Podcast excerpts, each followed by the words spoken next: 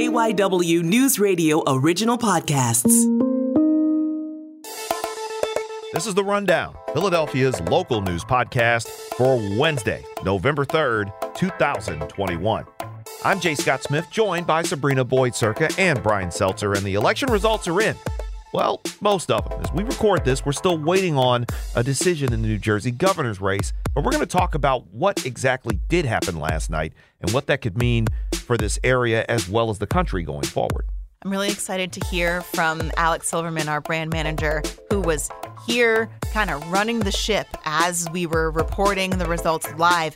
You know, when I went home, I looked at the alerts on my phone, but I usually put the news aside because I do that all day, every day. He was here deep in it, and I kind of, I'm very curious to hear what it was like in the newsroom for this. You should definitely check out Alex on Twitter. He has some great behind the scenes content there showing you what it was like in the newsroom. I don't know what it's like for you guys. I think as far back as I can remember, even before I could vote, I always felt some adrenaline on election night because regardless of whether it's presidential, midterm, whatever, stakes are really high. And I think one takeaway we can pull from Tuesday night was that for one particular party, there was a lot of energy and it gained a lot of momentum. We're going to be looking toward the midterms next year. This appeared to set the table for it. Plus, we will also be talking with KYW's City Hall Bureau Chief Pat Loeb to talk about some of the results here in the city of Philadelphia, as well as open a bit of a window into this trial with Bobby Henon, the city councilman, and John Dougherty, the labor leader. Yeah, we got to find out why the judge decided not to dismiss some charges in the case and where things in that trial stand as far as momentum, because the prosecution has rested. Now the defense ready to lay out its case. That's all coming up today here on the podcast. But first, let's talk about our biggest story of the day the election from last night. To talk about those results and also just the process that we go through in the newsroom on these election days, election nights, it's turned into election days really the last couple of years, is Alex Silverman, our brand manager here at KYW News Radio. And he was right in the newsroom last night overseeing all the election coverage. Um, I'd assume it was a late night for those in the newsroom last night.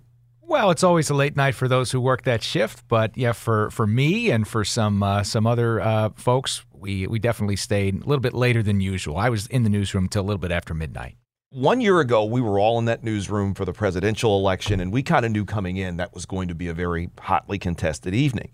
Take us kind of inside what mission control is at KYW News Radio on an election night? What's going on? What are you keeping an eye on while you're in there? It starts before election night because we have to figure out where everyone's going to be. And in this case, you know, it's an off year. We're trying to figure out what the best use of our reporting resources is for an election night like this. But we decided, um, you know, looking at the polls and looking at how things were starting to play out and the rumblings that were happening, that you know we might need to uh, make sure we've got the you know both sides of the New Jersey race covered live in person, and so we made sure that we had reporters at the, the headquarters for both candidates in that race. We made sure that we had uh, reporters uh, located at both headquarters for the the district attorney's race, various other places checking out uh, polling conditions at various points around the region, things like that. So the prep starts early on election night itself, it's probably one of the most fun experiences you can have in a newsroom because you know the energy's up, everybody's ready to go. Uh, we have people who've done it many times over and sort of know what happens when the polls close and results start to come in. My role in that night is to sort of uh, be the the quarterback of the team without annoying the heck out of everybody. and uh, you know, you could ask the others whether or not that was accomplished. I know just from having worked with you last year during the presidential election, the vibe in the room is very distinct. There are people moving, there's constantly things happening. And sometimes it comes to the point where you might have to call a race on air. What does that look like? I guess we're kind of pulling the curtain back a little bit here. What is it like to call an election on air? What decisions go into that? What factors are we looking at when we finally say, okay, we can say with certainty that this candidate or proposals projected to win? There are a lot of things we look at, and there are a lot of, I think, misperceptions about how this works out there. Uh, sometimes it really just does come down to simple math. Sometimes it is pretty obvious looking at the numbers when you reach a point where one candidate cannot overcome the margin. That's gotten harder recently because of the, the mail in ballot situation. The more mail in ballots you have and the differences in how those are counted from state to state, from jurisdiction to jurisdiction, sometimes the variations in transparency about whether or not certain types of ballots have been counted at any given point also makes it a little more difficult. So I would say we have to be more cautious than we have been in the past about what the numbers mean. But we have, you know, help from various sources we're affiliated with. We're a member of the Associated Press. We're an affiliate of CBS, so we closely watch the calls that those organizations are making, and they have teams of people also looking at those numbers. Sometimes uh, for local races, we're kind of, you know, a little bit on our own. We got uh, pretty uh, lucky, fortunate from being in, in position for the DA's race, where we actually got a concession from Chuck Peruto on our air before he conceded to anybody else and before the numbers were firmed up, even though we knew it was going in that direction. And so we were able to say that that race was over, you know, slightly before the math bore it out. But it really is a matter of just looking at the numbers and making sure you're making a call that's responsible and, you know, is not going to go the other way. Now, speaking of looking at the numbers and being responsible, just across the Delaware River in New Jersey, we've got a governor's race that is still technically too close to call.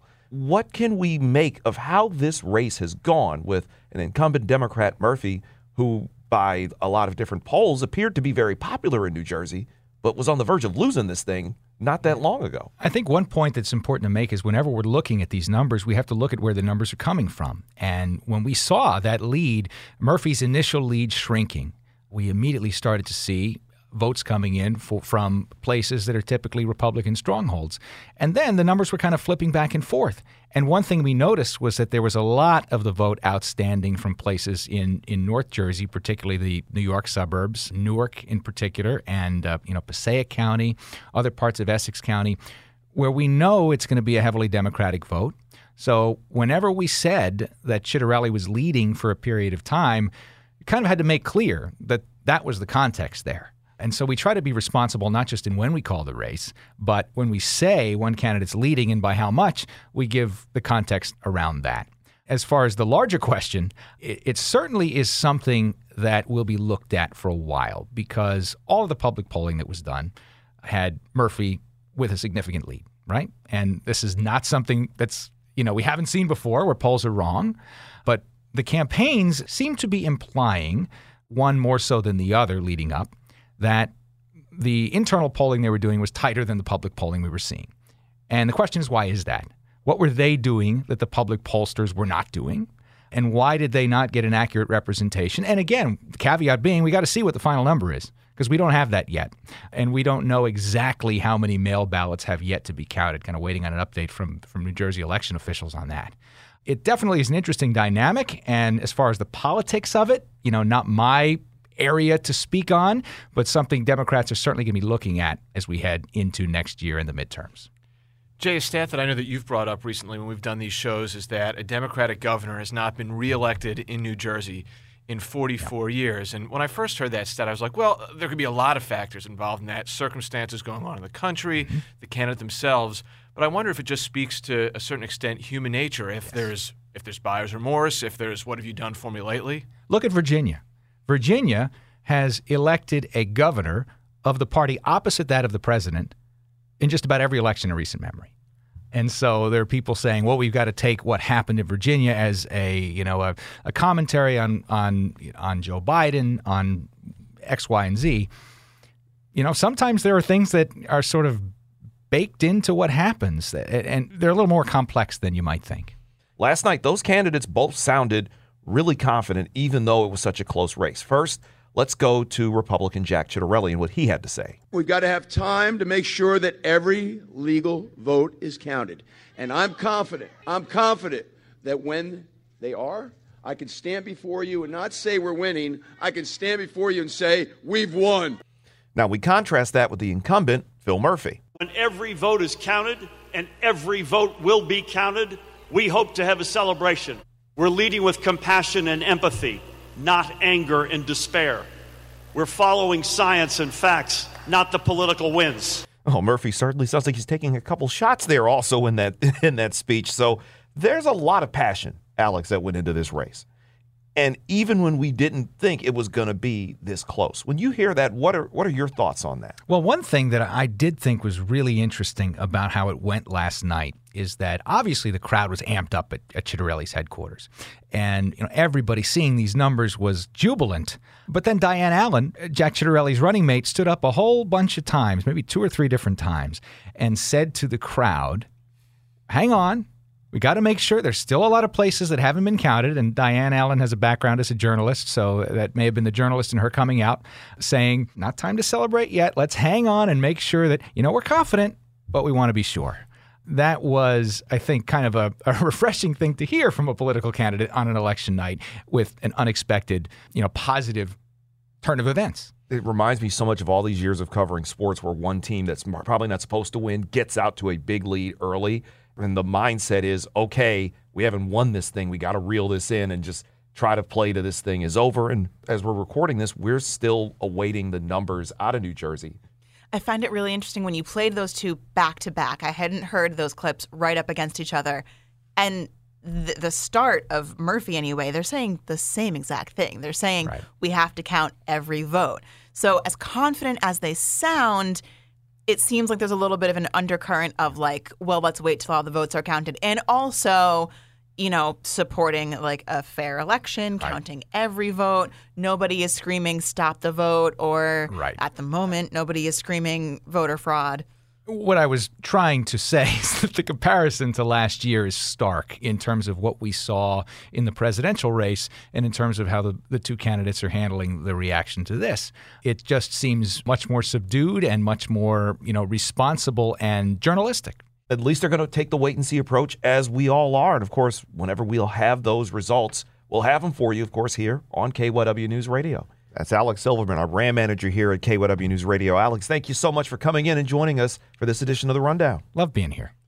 Now, in a minute, we're going to talk with KYW City Hall Bureau Chief Pat Loeb to get an idea on some of the results here in the city, as well as some of the ballot questions that happened. But first, there were a couple of interesting statewide and national results. Now, here in the Commonwealth of Pennsylvania, Republican Kevin Brobson won a seat on the Pennsylvania Supreme Court. Nationally, Republican Glenn Youngkin won the Virginia governor's race. So, what do y'all think? Was this election just a overall win for Republicans? What are we looking at here? I think something we talked about. Uh, Jim even mentioned this in terms of school board races. Jim Melwert, our suburban bureau chief, uh, that Republicans and people who are really riled up over mask mandates, vaccine mandates, that kind of thing, are going to turn out more in this election. I think that Democrats kind of feel okay, or even some of them anyway, probably feel okay. We've got a Democratic president. They didn't feel so inclined to vote. So I do think that maybe the elections overall throughout the country leaned Republican. Uh, I don't know exactly if that if that's a sign towards 2022 or if this is just kind of a one-off. I think it has to be considered a win for Republicans, at least in these parts and the races that garnered national attention. That was the governor's race in Virginia, governor's race in New Jersey. Even if Jack Ciattarelli doesn't win, the fact they ended up showing better than people expected, that's a win for the Republican parties. A lot of the races, whether it's for court seats, row offices in local counties, big Republican wins there. Matt Weintraub, that was the DA in Bucks County that Jim Melwert talked about with us earlier in the week. He won by a pretty decent margin. And I think the big takeaway is whether or not this is a rebuke on President Biden, his administration, Democrats having control of the Senate and the House, or if this is also perhaps a roadmap for Republicans to find a way how to manage and deal with the still omnipresent Trump factor. How can you walk the line? I think true. that's what they're trying to figure out. How can you walk the line? So I think Republicans definitely have momentum, but the big question obviously is will that be carried over into 2022? I think it's it's not a good sign for Democrats, and it's an even worse sign for progressives. A lot of centrist Democrats won out over progressive candidates too. New York's mayor Eric Adams ran on a platform about crime. He was a police officer. That's kind of the opposite direction of where a lot of progressives are hoping things will go. So the question is, can the whole Democratic Party come together and turn things around by next year? It is something to think about because Pennsylvania, in terms of its politics, are a lot closer to Virginia than, say, New Jersey. And we've saw we've just seen what happened down in Virginia. Now here in Pennsylvania, where you have both a governor's race and an open U.S. Senate seat, among other things that are going to be up for 2022. That's going to be something to definitely keep an eye on. And Sabrina, you kind of alluded to this. In Minneapolis, they had a ballot question about replacing their police department with a quote, Department of Public Safety. Now, that got voted down, which could affect the national movement to abolish police departments nationwide. Yeah, that's definitely another big sign that the progressive platform is not winning, especially in terms of abolishing the police. You know, I, I think we've kind of known for a while that that's not what the majority of the country wants, whether or not you support it or not. I think a lot of people wouldn't feel safe without a police department for whatever reason. I'm kind of disappointed in this case in Minneapolis. They could have set the tone. And I'm disappointed mostly that the two sides couldn't understand each other. I think a lot of people don't really understand what abolishing the police means. It we're just not communicating. What I wonder is will this outcome in Minneapolis just how much of a mandate will that be interpreted as by lawmakers there as to how to handle potential policing reform moving forward? Okay, you don't want to replace the police department, quote unquote, as you know it. It seems like voters spoke on that. But will that also result in any loss of momentum for potential policing reform, even if the police department continues to exist as we know it? Is reform still possible there? I know that we look at it here in the city of Philadelphia where there's a civilian police reform board that actually does have oversight over the Philadelphia Police Department. That's going to be something new where, again, police reform is a big deal because there are people who are on one side, get rid of police departments. You have Jack Ciattarelli on the other side in New Jersey saying he doesn't even want civilian oversight on hmm. police hmm. officers. There's a balance here. I say this as a son of a Detroit police officer. It's just my dad was a cop for 33 years. There are even police officers themselves who want to see some sort of reforms for policing and being able to interact with people in neighborhoods. This is a very fraught, I guess, subject matter here. Minneapolis, the idea of dissolving a police department goes down. But yeah, what does that mean as we go forward looking at possible police reform? Now, when we come back, we'll be speaking with KYW City Hall Bureau Chief Pat Loeb about the elections here in the city of Philadelphia, as well as the federal trial of City Councilman Bobby Henon and Union Leader John Dougherty. You're listening to The Rundown.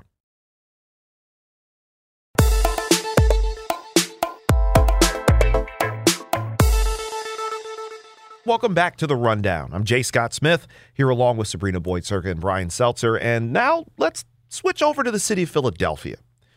Pat Loeb, our KYW News Radio City Hall Bureau Chief, has been covering everything here in the city, not just the elections. Pat, it's good to have you on once again. Always nice to be here, Jay. And at the top of the ballot was the district attorney's race here in the city of Philadelphia, where Democrat Larry Krasner won pretty easily, as everyone had already expected. But his opponent, the Republican Chuck Peruto, he didn't go quietly. Here's what he had to say when he conceded live, as it turns out, on KYW News Radio. The city chose what it, where it wants to go, what it wants to be, what it wants to do. So who am I to say to stop them? I mean, if that if that's what they want, that's what they want. Pat, what do you think we can take away from this DA's race and its overall result? Well, I think we can say that Philadelphia is a very progressive city. They reelected a district attorney who has been not like any previous district attorney. Previous district attorneys were very much law and order. You know, e- even reform ones like Seth Williams, you know, always held being the city's chief law enforcement officer front and center of his identity in office. Uh, Larry Krasner has been very much a decarceration guy, a justice reform guy, a no bail guy, a no death penalty guy. And apparently that's what Philadelphia wants. Now, that's not all Peruto had to say. He also added a couple more comments on the way out the door. Unfortunately, it's not about who you're locking up, it's who you're letting out. If you're a mother of two children, one was assassinated and one is doing life in prison, you can't bring the dead child home, but you might be able to bring the, the in prison child home, and Larry's your hope. Speaking of things that he said, were you surprised that he effectively conceded live on the air. I, I wasn't because I, I was there for the whole um, watch party, and it was pretty clear from very early on that he was going to go down the way most Republicans do in the city of Philadelphia. Let's, for a brief moment, talk about those ballot questions. Can you give us a quick rundown of how those managed to play out and what changes could we see from them? Just as Republicans always lose in Philadelphia, ballot questions always pass. So once they were on the ballot, they were uh, pretty close to a fait accompli. Um, the big one that I think everyone welcomes is the change to the hiring practices in the city charter. The charter had said only the top two scorers on the civil service exam could be even interviewed for a job opening. To understand that you would have had to be around in the 1940s, I guess, when um, the Republican Party machine controlled city government and held on to control through its powerful patronage. So when um, Democrats wrested control of city government away from them, they wanted to change that. They wanted it to be a meritocracy, and they thought that was the way to do it.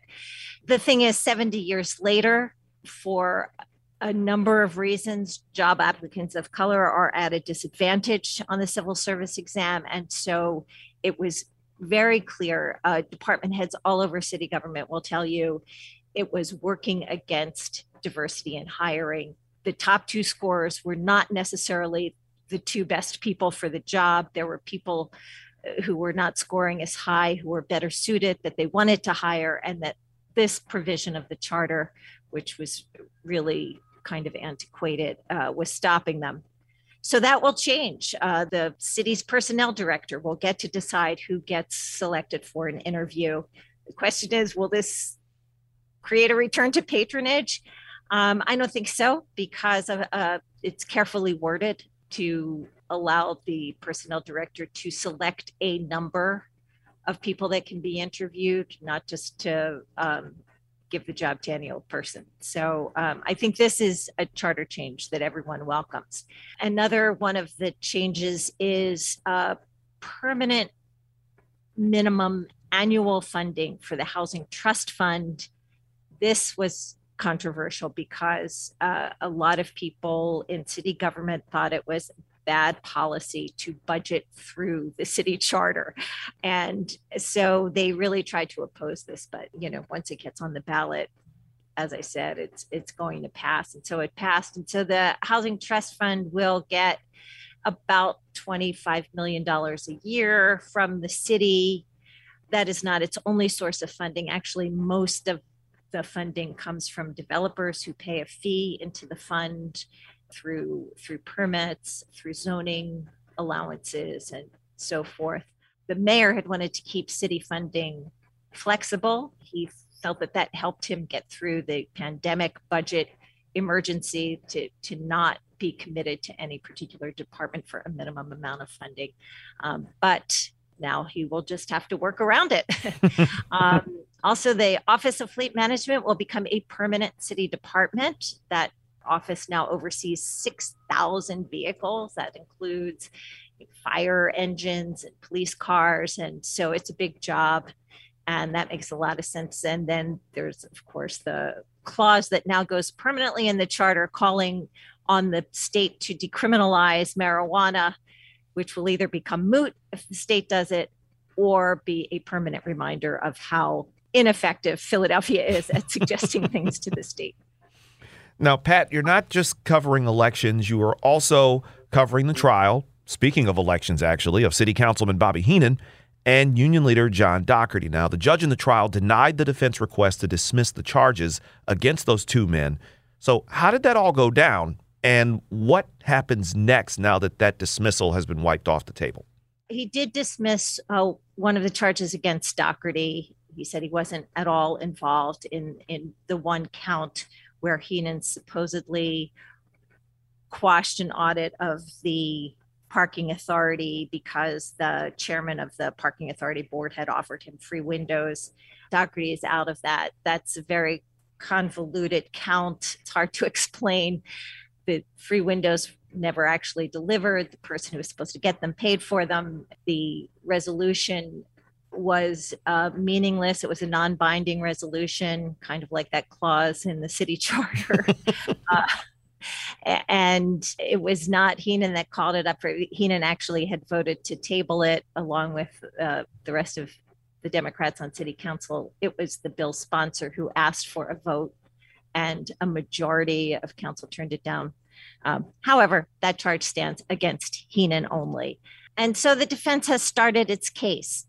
And this morning, for instance, Henon's defense attorney called a string of what I would call character witnesses, minister, the heads of nonprofits that Henon had worked with. He asked them each what was his reputation as being a law abiding citizen. They all said it was sterling.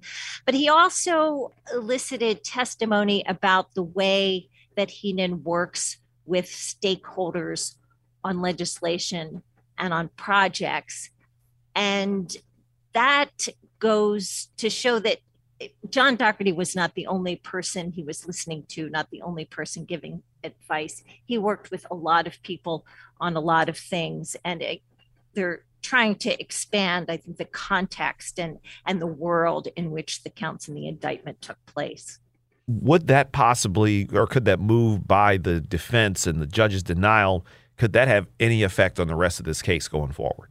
No, I think the defense attorneys will make a lot of the same arguments to the jury that they made to the judge, and that is that the prosecution simply hasn't fulfilled its burden to prove beyond a reasonable doubt that any of the acts that they documented were unlawful. Well, Pat, I know that we will be keeping an eye on this trial. Thank you so much for joining us today. How can people keep up with the latest news on this trial? Well, listen to KYW, of course. Of course. Follow me on Twitter at Pat Loeb or on Facebook also at Pat Loeb. That's KYW City Hall Bureau Chief Pat Loeb joining us today here on The Rundown. Pat, thank you so much for coming on with us. Always a pleasure, Jay. And that is The Rundown, which is a production of KYW News Radio original podcast. The show is produced by Sabrina Boyd Surka and Brian Seltzer. The director of podcasting for KYW News Radio is Tom Rickard. I'm Jay Scott Smith, and you can follow me on Twitter at Jay Scott Smith. J A Y S C O, two T's, S M I T H. It's Real Jay Scott Smith on Facebook and on Instagram. You can hear me every afternoon on KYW News Radio starting at 3 o'clock for Philadelphia's afternoon news. Of course, you can be sure to follow The Rundown on Twitter at The Rundown PHL. Again, The Rundown PHL all one word. You can, of course, hear us for free on the Odyssey app or wherever you get your podcast. I want to thank you so much for joining us for this Wednesday edition of The Rundown.